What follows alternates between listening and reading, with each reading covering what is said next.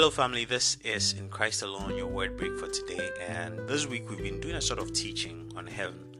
And in the first episode, I sought to lay a certain foundation to let us understand what the Bible means when it says heaven. And we saw different um, interpretations or translations that end up as heaven.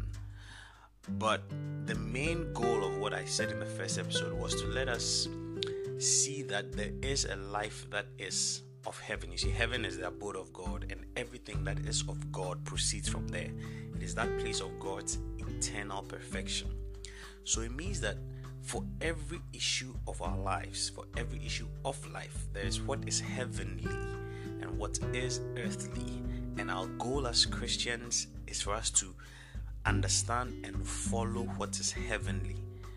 What we what we see on in this life, what we see going know, forth and coming, and everything that happens does not necessarily depict God's perspective of things. As long as there's heaven, that is the place of God's eternal perfection, then our goal is to find what is God's perspective of things and live according to that. Now, when the conversation of heaven happens, there's always a conversation of what happens when we die. And we know there's talk, for example, of paradise, sometimes used interchangeably with heaven. So I want to talk about paradise today, just teach a few things.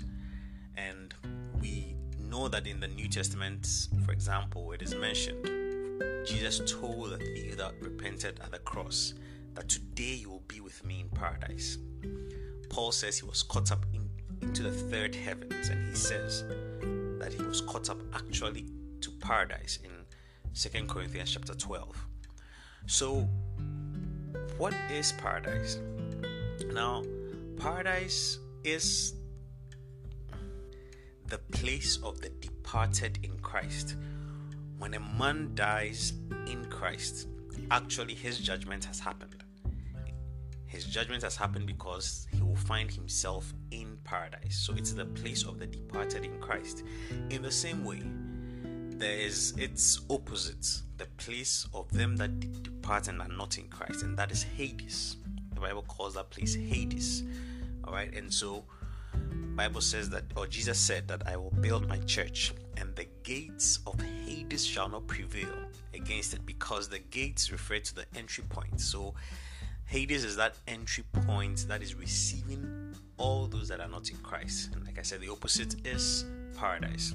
So when we read the story of the rich man and Lazarus in Luke chapter 16, verse uh, from verse say 19 to 31, we know that when Lazarus died, Bible says the angels carried him into Abraham's bosom.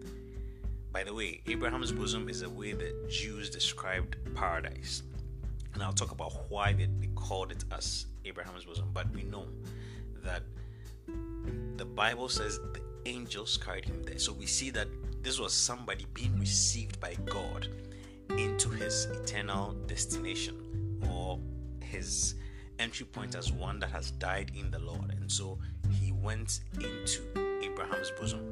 The idea that it was the angels that sent him there presupposes that that was God receiving him. God receiving him.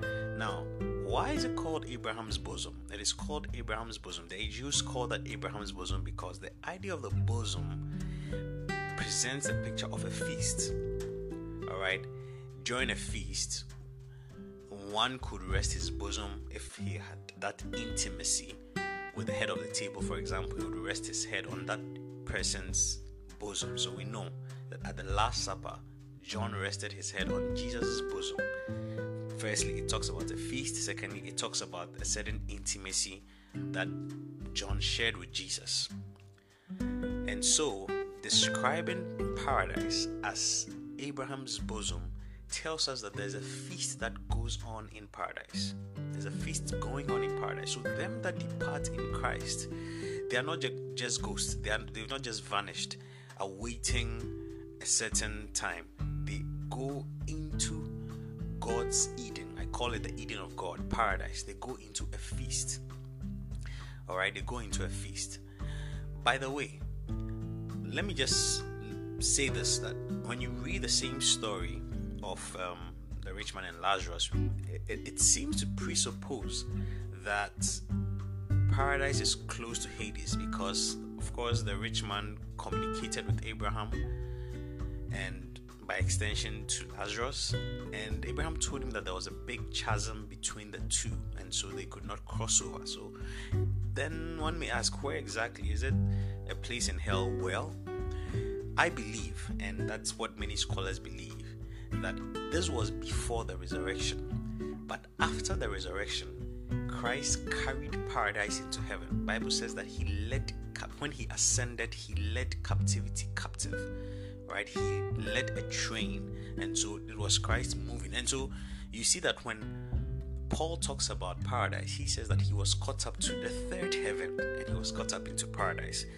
But before Christ Christ's resurrection, before Christ's death and resurrection, when he talks about the story of the rich man and Lazarus, he talks about Hades and paradise in a such a way that they seem to be close to each other. All right, and so let's not be confused about that. I believe that today, as it is now, paradise is in heaven. It is in the third heavens, and it is the place of them that have departed in Christ, awaiting the next dispensation. But what am I? Why am I talking about all these things? What's the you know significance of all of this? I think it's important because number one, for those that are not in Christ, we need to understand that there isn't a certain, you know, distant future of Christ's return that we on earth now are necessarily waiting for. Of course, we are looking for his return and he shall return. But you see, our judgment happens immediately he dies. I like to say that the day anyone dies, for that person, Christ has returned. The day anyone dies, his judgment has happened, whether he's ending up in paradise or he's ending up in Abraham's bosom, whether he's walking through the gates of, or he's ending up in Hades, whether he's walking through the gates of Hades or he's being received by the angels into paradise. So we should not think that we have time as we wait for Christ's return there is an agency. And for us as Christians, it's the same agency that tells us that we must preach the gospel. We must depopulate that contingent that are walking through the gates of Hades and ensure that for the, everyone that dies, he's heading into paradise. Christ will return. We hope and look forward to his return. But his return is not a message of us having a lot of time His return is a message of urgency. And even if his return is not on, on our mind, we should remember that at death, a decision will be made on our lives whether the angels will carry us into paradise or we shall walk through the gates of Hades. I'll come your way again with another word. God bless you.